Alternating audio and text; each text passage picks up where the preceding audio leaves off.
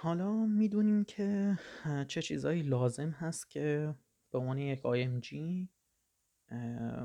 match بشیم برای رزیدنتی و چطوری competitive بکنیم رزوممون رو و اپلیکیشنمون رو که شانس بالاتری برای match شدن با رزیدنتی یا یا interview بیشتر گرفتن حداقل داشته باشیم در وهله اول. ببینید خب بستگی داره که اون از لحاظ ویزا اون starting point تون کجا افرادی هستن که PR دارن یا اصلا پاسپورت کانادایی یا آمریکایی دارن. من اصلا روی صحبتم دیگه با این دسته نیست از این به بعد. اون آخر آخر اگه یادم باشه یه تیکه کوچیک برای این افراد هم توضیح میدم. برای همین اگه دوست داشتین این قسمت رو کلا می‌تونین skip بکنین. ولی بچههایی مثل من که خب هیچ ویزایی نداشتن از قبلش برای انگار اقامت و اینها. خب یک ویزا نیاز داریم برای وارد شدن به اون کشور. دو می‌خوایم رزومه ریسرچمون رو قوی تر بکنیم. سه می‌خوایم با اساتید اونجا بتونیم این چیزایی مثل observership و hands-on experience و اینها این rotation ها رو بگذرونیم و اونجا contact و لینک پیدا بکنیم که به نظر من مهمترین فاکتوره و حالا چجوری همه اینها رو به دست بیاریم. از دو تا مسیر میشه این کار رو انجام داد ولی هر دوش به research برمیگرده. شما یا می‌تونین به عنوان یک دستیار پژوهشی برین اونجا کار بکنین براشون به عنوان یک researcher. یا می‌تونین به عنوان یک دانشجو researcher براشون وارد یک program research بشین. حالا توی آمریکا اسم این امکان داره research assistant باشه postdoctoral fellowship باشه. پست نمی‌دونم هر اسم متفاوتی که شنیدین توی آمریکا یک کم بیقانون تر از جاهای دیگه فکر کنم حساب میشه اینها به صورت interchangeable استفاده میشن خیلی اوقات. شاید برای کشورهای دیگه این صدق نکنه. مثلا توی کشورهای اروپایی انگلیس و کانادا شما وقتی میگین که من دارم میرم postdoctoral fellowship یعنی حتما شما PhD هستین یا مثلا سالهای آخر PhD تون هست و دارین training research تون رو انجام میدین و عمدتا اینها رو بچه هایی میرن که می‌خوان بعدش استاد بشن می‌خوان یه کاری بشن توی اون دانشگاه.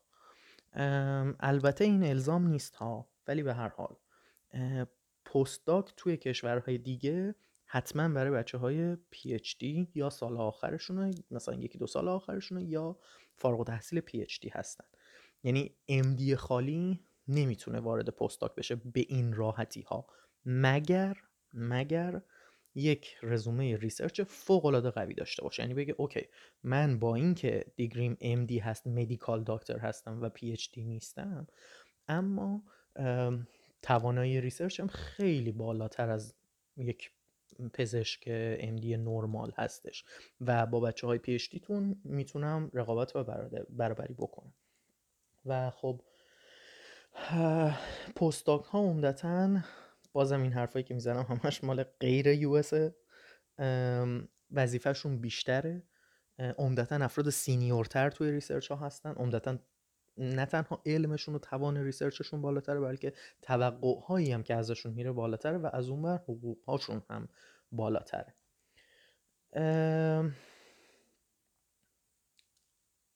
و وقتی توی کشورهای دیگه به جز آمریکا حرف از research assistant می‌زنین عمدتا دانشجوها هستن که دارن توی یک lab کار می‌کنن یا با یک استادی کار می‌کنن و دارن با اونها research انجام میدن و حالا یک حقوق کوچیکی هم می‌گیرن ولی از اون بر assistant هستن اینها. بالاخره توقع ازشون کمتره سابقه research شون و اینها یکم پایین تره حقوقشون هم از اون بر پایین تره حداقل توی کانادا و توی خیلی دانشگاه های دیگه توی انگلیس و اروپا و اینها position های RA یعنی research assistant و position های TA teaching assistant teacher's assistant اینها برای دانشجوهاشون نگه داشته میشه که من این دانشجو مثلا master یا PhD یا هر چیزی رو می‌گیرم بعد این پست های RA و TA رو بهش میدم که این کمک هزینه حقوقش رو مثلا بتونه نصف حقوقش رو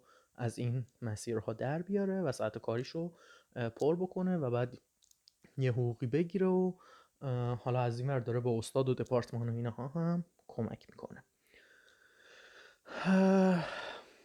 توی آمریکا اینطور نیست.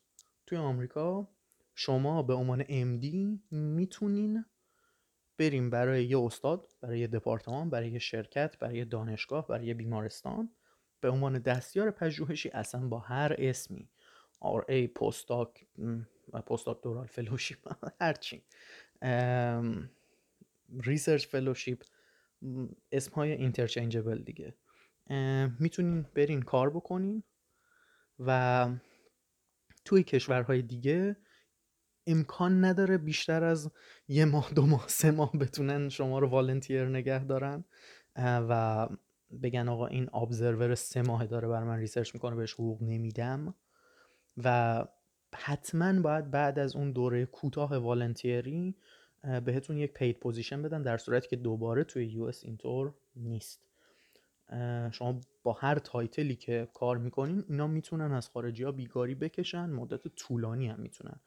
برای همین خیلی از این position ها امکان داره اولش بدون حقوق باشه. در حقیقت به خاطر این هستش که می‌خوان شما بیاین اونجا اول. براشون کار بکنین. یکم اون اوایل خب بالاخره لنگ می‌زنین. یا میسنجن ببینن چقدر کار بلدین دیگه. یکم هم بهتون یاد میدن همه اون سیستم اون بخش و ارگانیزیشن و استاد و اینها رو یاد می‌گیرین.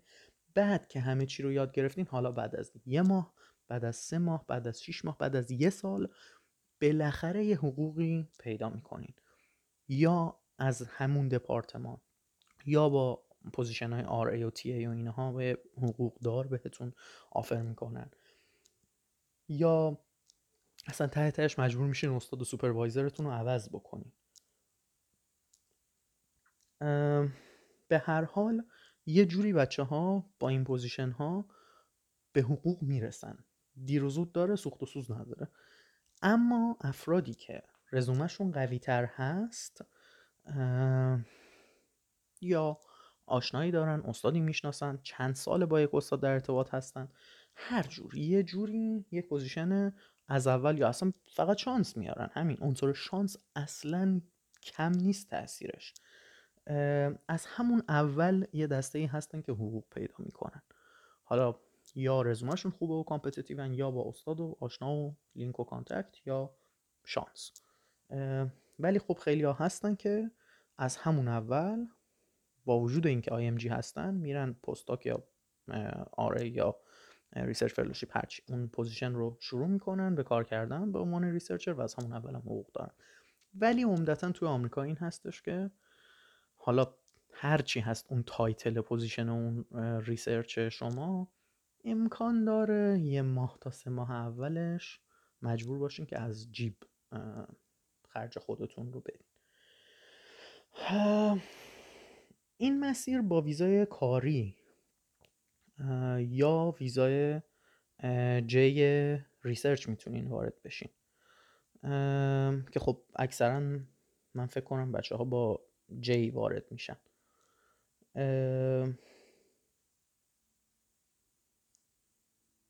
فرقش توی کانادا اینه که این position ها رو مستقیم خیلی سخت می‌تونیم به دست بیارین. یعنی فقط همون دسته رزومه competitive می‌تونن این position های postdoc ی ها research fellowship رو بدون داشتن PhD به دست بیارن. چون از همون اول عمدتا توی کانادا حقوق داره.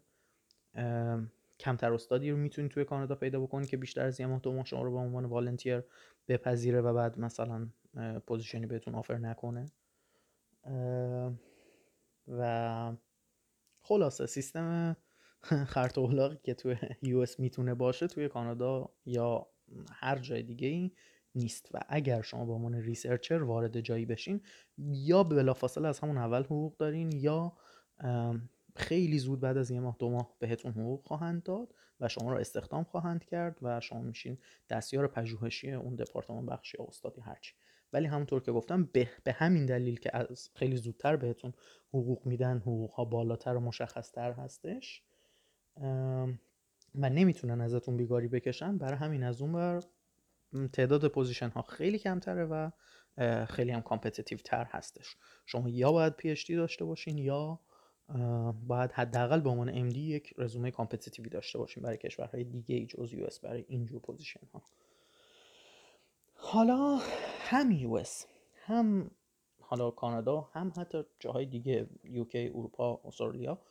شما می‌تونین خب به عنوان یک RA یا postdoc یا research fellow وارد نشین و به عنوان دانشجو وارد بشین. دانشجو چی؟ یک master یا PhD. و بعد شما به عنوان دانشجو که وارد میشین خب به دانشگاه دارین یه شهریه ای میدین دیگه. دانشگاه هم از اونور حالا یا براتون course درسی می‌ذاره یا بالاخره تعلیمتون میدن اون دپارتمانتون.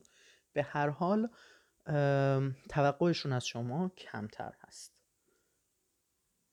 و از اون ور اگر حقوقی هم بهتون بدن خب حالا توسط همون position های RA که توی اون lab های دیگه امکان داره باشه توی lab دپارتمان خودتون امکان داره باشه یا استادتون بخواد fund ی grant ی چیزی روی research اش داشته باشه و از روی اون به شما حقوقی بده یا award ی بده هرچی به هر حال شما title تون اونجا دیگه دانشجوه و دارین یک master یا PhD رو میگذرونین. حالا این master ها و PhD خودشون دو دستن. توی master ها میشه گفت حدود 70 درصد 80 درصد master ها course based هستن. یعنی شما میرین سر کلاس درس کلاس میگذرنین پروژه ها رو میگذرنین امتحان میدین حالا شاید در کنارش یه research هم انجام بدین یا بهتون یاد بدن و اینها. ولی اصلش course هایی که شما میگذرونین هستش. و امتحان ها رو میدین و بعدش هم ته هم از فلان رشته فارغ تحصیل میشین با master مثلا public health این مستر ها کورس بیست هستن اسمشون. عمدتا شهریه هاشون کم نیست. و از جیب اکثرش رو باید بدین. حداقل ابتداش رو باید از جیب شروع بکنین بدادن دیگه تا وقت اونجا بتونین یه کمک هزینه ای از هر راهی پیدا بکنین از مسیر ریسرچتون. ولی خب یکی دو ترم اولیش رو احتمالا باید از جیب خودتون بدین. حالا 20 درصد master ها research based یا thesis based همون تز based هستش. یعنی اصلا شما رو به عنوان دانشجوی پژوهشی می‌گیرن. خب اونجا هزینه خود اون master ها خیلی کمتر هست. دو اینکه از همون اول حقوق به شما میدن. یک بیسیک حقوقی میدن که نه تنها هزینه دانشگاه رو داره کاور می‌کنه بلکه یه قسمت عظیمی از هزینه زندگیتون رو هم توی اون شهری که هستین کاور می‌کنه. حقوق های اولیش اونقدر بالا نیست ولی به هر حال برای بیس شروع شما هزینه از جیب لازم نیست بدین. و انگار از دانشگاه دارین می‌گیرین به دانشگاه دارین پس میدین. پولو که اول مثلا سه هزار دلار به دانشگاه میدین برای یه ترم ترم بعدی هم امکان داره پیش پرداخت بکنین. نمی‌دونم هزینه های خوابگاه رو مثلا قرارداد ببندیم باهاشون و اینا. یهو می‌بینین آقا من همون اول ده هزار دلار برای یه سالم خرج کردم. 15 هزار دلار برای مثلا هزینه های دانشگاه و خوابگاه و اینا هم خرج کردم. از اون ورش 18 هزار دلار حقوق دارین از دانشگاه می‌گیرین. فقط اونو در طی یه سال به صورت حقوق ماهیانه مثلا می‌گیرین. به ازای اون research ی که براشون انجام میدین به ازای اون research assistant ی که هستین اونجا به ازای اون teacher's assistant ی که هستین اونجا. این مدل master های research based و تز based فرقشون اینه که course های خیلی کمتری شما باید بگذرونین. دو تا سه تا چهار تا حد اکثر بیشتر نیست. در طی یه سال اول هم عمدتا بچه ها مثلا توی دو ترم مثلا دوتا دوتا برمیدارن اون course ها رو که اون course های بایدی و اجباریشون تموم بشه. و بعدش شروع می‌کنن به پایان نامشون و بقیه research هایی که انجام میدن اونجا. خب برای master ها master research based یکم کمتر ولی PhD ها برعکس. PhD ها فقط شاید 5 تا ده درصدشون حد اکثر دیگه 20 درصدشونن که شما کلاس میرین و از اول خودتون پولتون رو میدین و funded نیست از اول. در صورتی که یه 80 درصد PhD ها حتی تا 90 درصدشون اینطوریه که شما از همون اول که میرین یک stipend ی fund ی award ی هر یه چیزی دارین بهتون یه حقوق ماهیانه ای داده میشه. شما اونجا وظیفه اصلیتون research هست و خب حالا master به مدت دو تا سه سال عمدتا و اکثر PhD ها هم به عنوان حدودا حالا میگن سه تا پنج سال ولی عمدتا من کسی رو ندیدم PhD زیر چهار سال بگذرنه بر همین چهار تا پنج پنج و نیم حتی شاید شاید تا 6 سال طول بکشه. میانگین چهار تا پنج سال برای PhD میشه توی ذهنتون نگه داریم و برای master دو تا سه سال. اون time رو شما به عنوان یک دانشجوی researcher شروع می‌کنین با یک master یا PhD research based و تز based و خب هدف اصلی و focus اصلیتون هم research هستش. این master و PhD ها رو می‌تونین توی field های متفاوت پیدا بکنین. اون RA و postdoc fellowship و RF ایناها رو همه رو همینطور می‌تونین توی دو مدل field پیدا بکنین. یک field های بالینی دو هم field های لابراتواری و اینها. حالا بعضی از رشته ها مثلا هستن برای master و PhD که شما اون اولش supervisor خودتون رو انتخاب می‌کنین. اصلا شما اولش باید از supervisor تون OK رو بگیرین. بعد که supervisor تون شما رو خواست interview تون کرد OK رو گرفتین از supervisor بعد به صورت رسمی برای اون دانشگاه apply می‌کنین و اپلیکیشن میفرستین و بعد اونا بررسی می‌کنن که آقا اونا می‌خوان شما رو بگیرن یا نه. که خب اینها عمدتا همون master و PhD های thesis based هستن که شما اول supervisor تون رو پیدا می‌کنید. برای RA ی postdoc و اینها هم همینطور. شما اول supervisor تون رو پیدا می‌کنین عمدتا. یا مثلا یک مسئول لابراتواری هست که شما CV تون رو براش میفرستین. یا مسئول دپارتمانی هست منشی دپارتمانی هست که شما CV تون رو براش میفرستین. فلانی توی بیمارستان فلان تو بخش فلان مسئولش هست. فلانی که منشی اصلا به شخص منشی یک استاد هستش که شما برای یک position ی براش ایمیل میفرستین و CV تون و اینها رو میفرستین و اونها بعد بررسی می‌کنن شما رو و اگه خواستن interview تون می‌کنن و بعد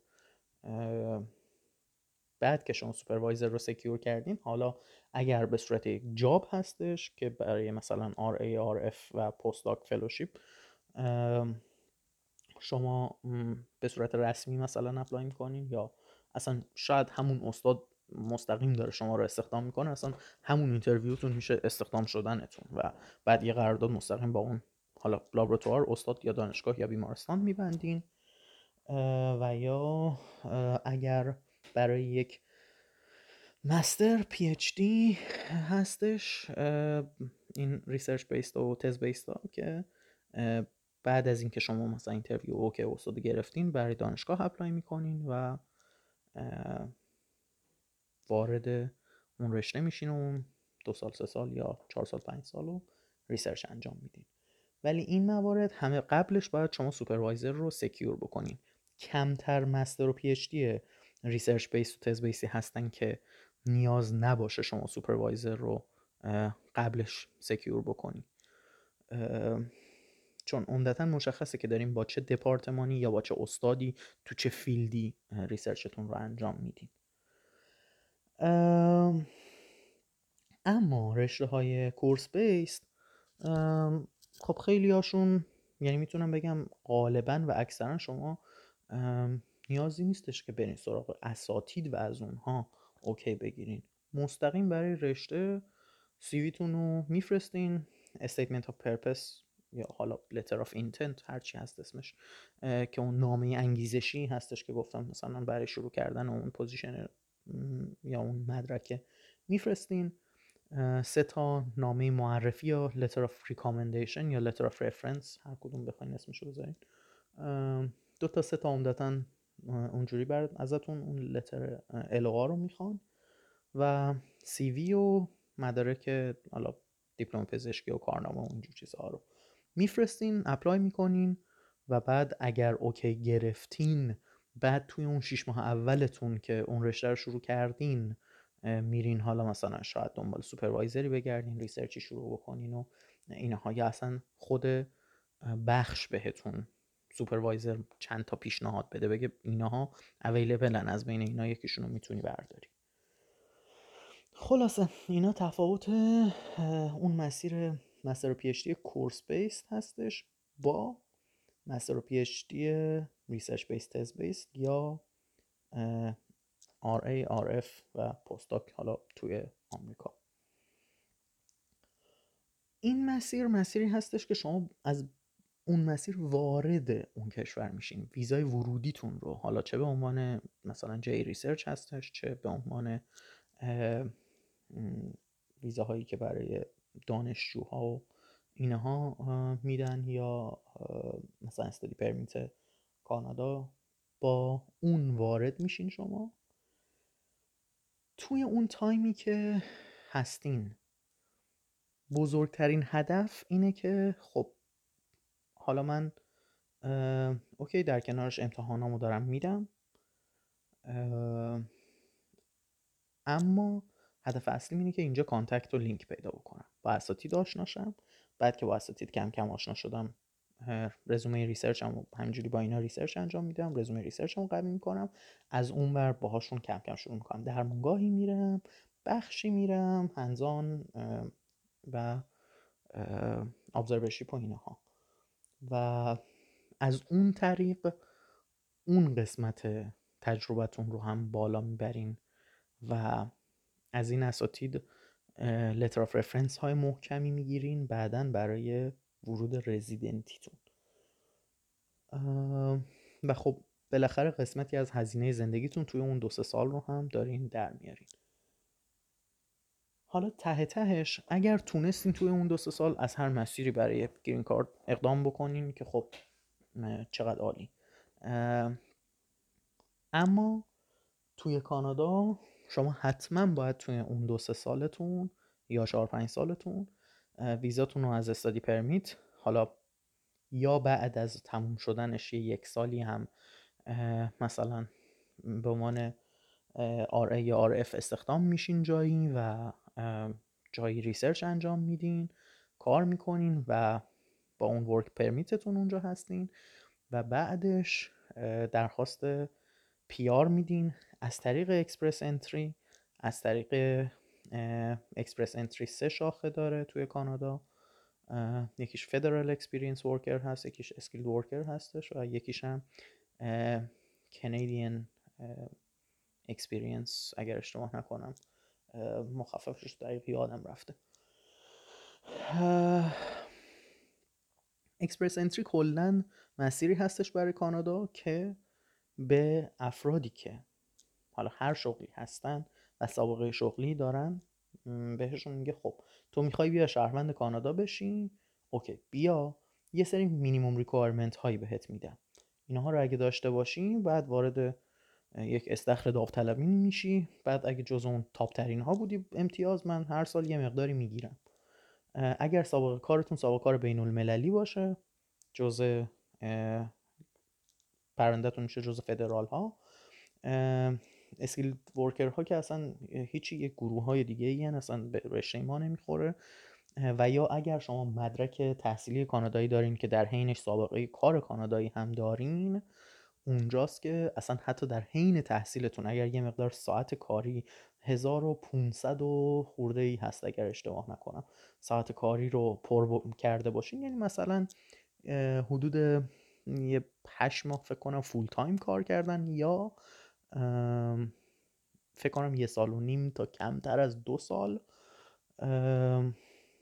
به صورت part-time که خب دارین study می‌کنین به صورت full-time که دارین study می‌کنین یه 20 ساعت در هفته هم فکر کنم اجازه کار دارین که اون time کاریتون رو که پر می‌کنین حالا با همون لابراتوار یا research هر کاری که دارین انجام میدین اون ساعت کاریتون کم کم پر میشه در طی زمان. بعد می‌تونین از طریق program Canadian Experience وارد بشین که اونجا میگین من سابقه کار کانادایی تو کشور کانادا دارم و بعد درخواست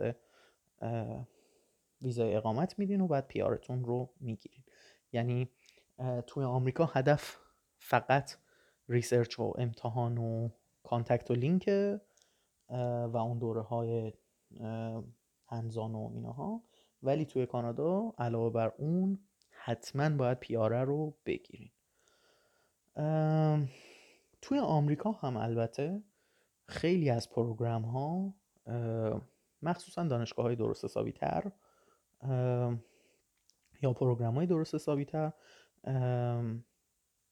IMG ها رو که ویزاشون غیر green card یا پاسپورت آمریکایی و کانادایی هستش رو support می‌کنن و تعداد خیلی زیادی از program ها روشون به شما باز هست و چون support ویزاتون رو انجام میدن شما می‌تونین بر اون program apply بکنین. ولی خب اگر گرین کارت داشته باشین یک سی چل درصدی از program ها بیشتر روشون به شما باز میشه و می‌تونین برای اونها هم apply بکنین. یک نکته دیگر هم به صورت اضافه بگم که که اون field ی که دارین توش research انجام میدین خب هر چقدر نزدیکتر به اون field ی که می‌خواین بعدا تخصص رو ادامه بدین توش نزدیکتر باشن خب خیلی بهتره. هرچی اون field ی که دارین research توش انجام میدین clinical تر باشه خیلی بهتره. اما خیلی خیلی خیلی زیاد از بچه ها field های غیر بالینی research انجام میدن. یا مثلا master و PhD هایی که میرن اصلا میرن مستر های مثلا ایمونولوژی نمی‌دونم پابلیک هلس اپیدمیولوژی هرچی هرچی که لازم باشه که وارد سیستم بشن و بعد اونجا که وارد سیستم شدن کم کم میرن دنبال اون مسیری که می‌خوان. حالا یا تغییر میدن مسیرشون رو یا نه اصلا عیبی نداره. شما به عنوان یک master ایمونولوژی رشتهتون رو تموم می‌کنین و field ی که دارین روش research انجام میدین خب مثلا ایمونولوژی مثلا SLE هستش. خب اونجا باز هم با اساتید بالینی در ارتباط خواهیم بود. یا تلاشتون رو می‌کنین که کم کم بعد از 6 ماه یه سال همینجوری پاتون رو به اون سمت باز بکنین و تو اون مسیر قدم بذارین. برای همین خیلی طبیعیه که اصلا الزاما دنبال research clinical نرین اولش research های لابراتواری و یا علوم پایه دروس علوم پایه اون مدل research ها رو انجام بدین. اما بالاخره اگه research تون تو field clinical باشه بعدا یا supervisor تون clinical باشن خیلی بعدا می‌تونه کمکتون بکنه توی وارد شدن به تخصص و بعدا بخش ها و اینها که بعدش بخواین اون الوها رو hands-on و اینها که گفتم بگذارین و بعدش هم با نامه اون اساتید اون لینک ها و اون contact وارد match رزیدنتی بشین. چون این تیکه یکم گنگ و قر و قاطی و اینها احساس می‌کنم شدش و شاید آدم بخواد یکم گیج بشه یه دو سه دقیقه الان دوباره می‌خوام خلاصه همه حرفامو سعی بکنم بگم. فکر کنین که شما مسیرتون US هست. می‌خواین برین تخصص. می‌دونین requirement های تخصص. چیه؟ minimum requirement ها رو می‌دونین و مواردی که می‌خواین competitive بکنین اپلیکیشنتون رو. اونا رو هم می‌دونین. حالا چجوری وارد US بشن؟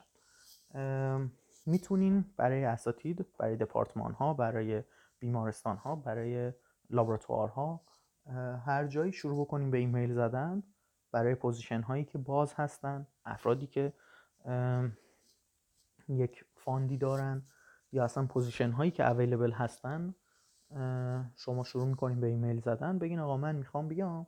یا اصلا خیلی اوقات فقط اساتیدی که می‌بینین field کاریشون رو دوست دارین. همین تیر در تاریکی. یه ایمیل میدین میگین آقا من می‌خوام بیام با شما research انجام بدم.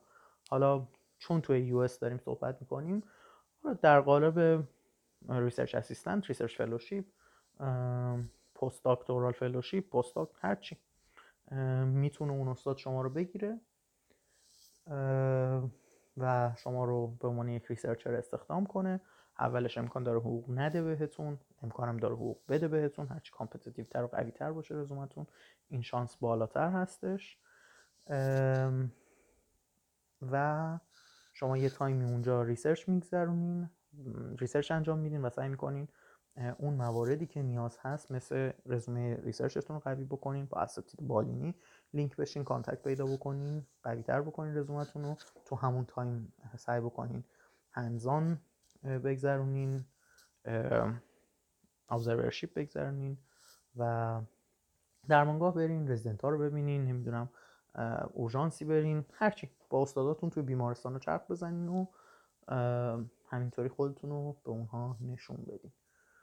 و بعدش بعد اون دوره می‌تونین با یک رزومه کامل و یک اپلیکیشن قوی درخواست مچ رزیدنتی بدین حالا چه این دوره research 6 ماه هست یک سال هست چه 5 سال بخواین research انجام بدین این نکته رو دارم اضافه میگم. فکر کنم یادم رفته بود که بگم خیلی از رشته هایی که competitive تر هستن برای IMG ها عمدتا من دیدم که بچه ها دوره طولانی تری مجبور شدن که research انجام بدن. مثلا برای neurosurgery، اورولوژی، ارتوپدی ها دیدم بچه ها رو حداقل بالاتر از دو سال یعنی سه سال و چهار سال و حتی من پنج و شیش سال و هفت سال هم دیدم مثال هایی بودن که واقعا زحمت کشیدن. و مثلا چهار جای متفاوت فقط توی هاروارد دو تا دانشگاه دیگه. همینجوری research انجام دادن توی نقش های RA و RF و postdoc و اینها و با یک اپلیکیشن فوق العاده قوی و غول‌آسا رفتن برای match رزیدنتی.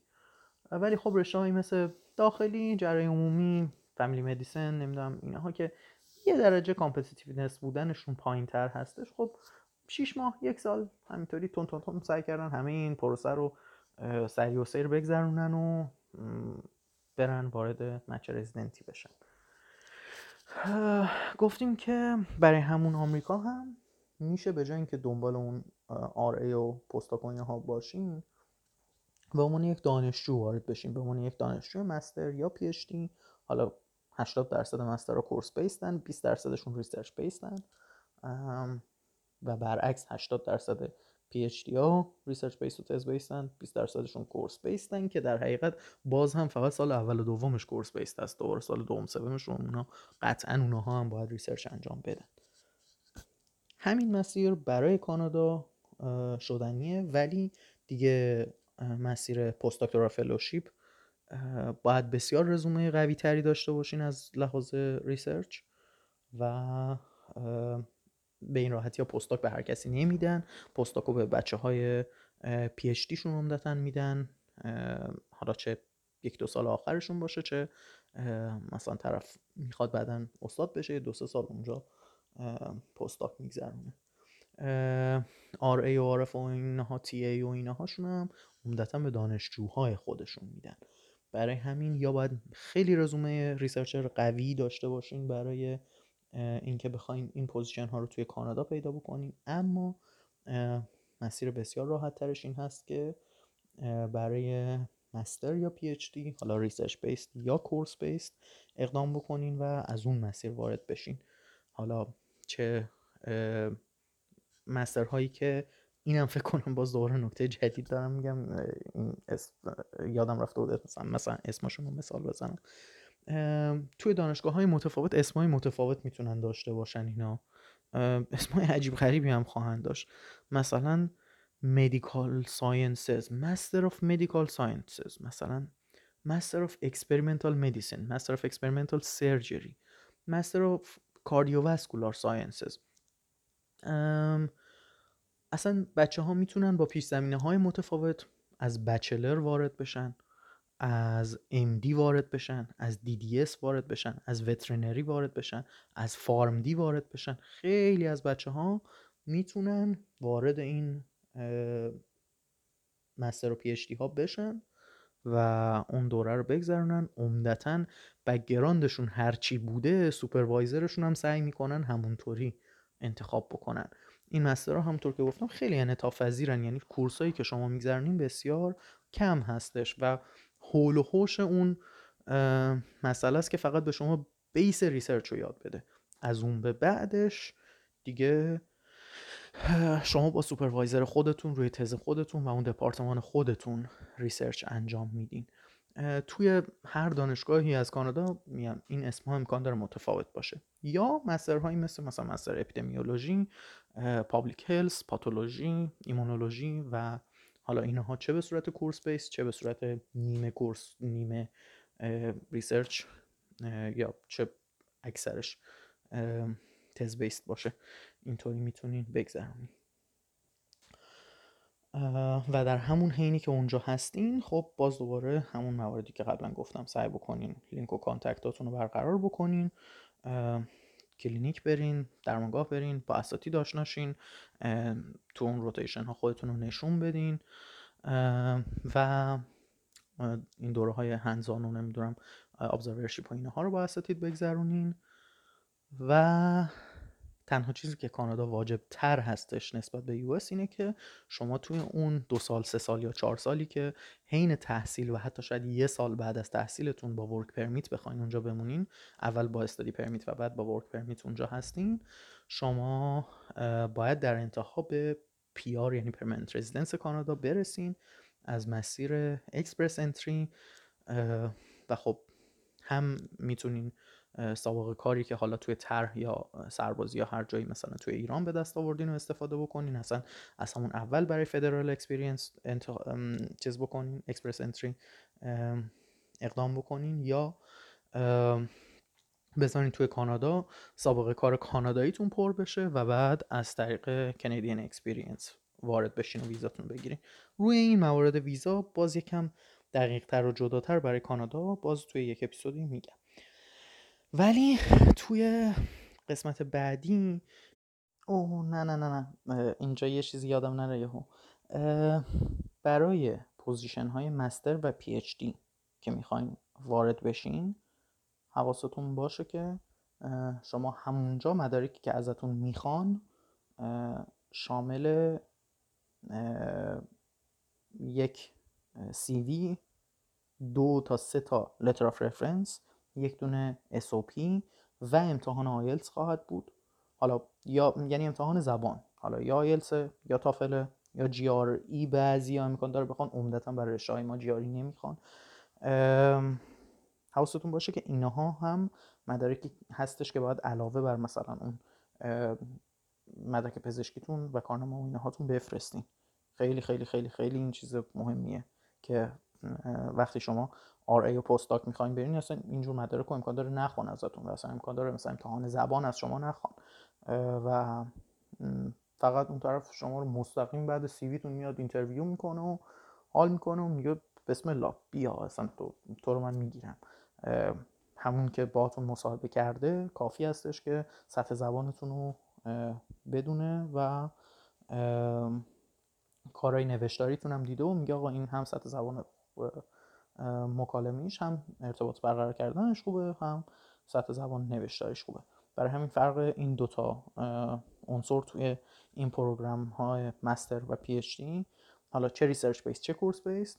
با RA RF postdoc هرچی این نکته ایه که یادم رفته بود و الان این آخر گفتم اضافه بکنمش.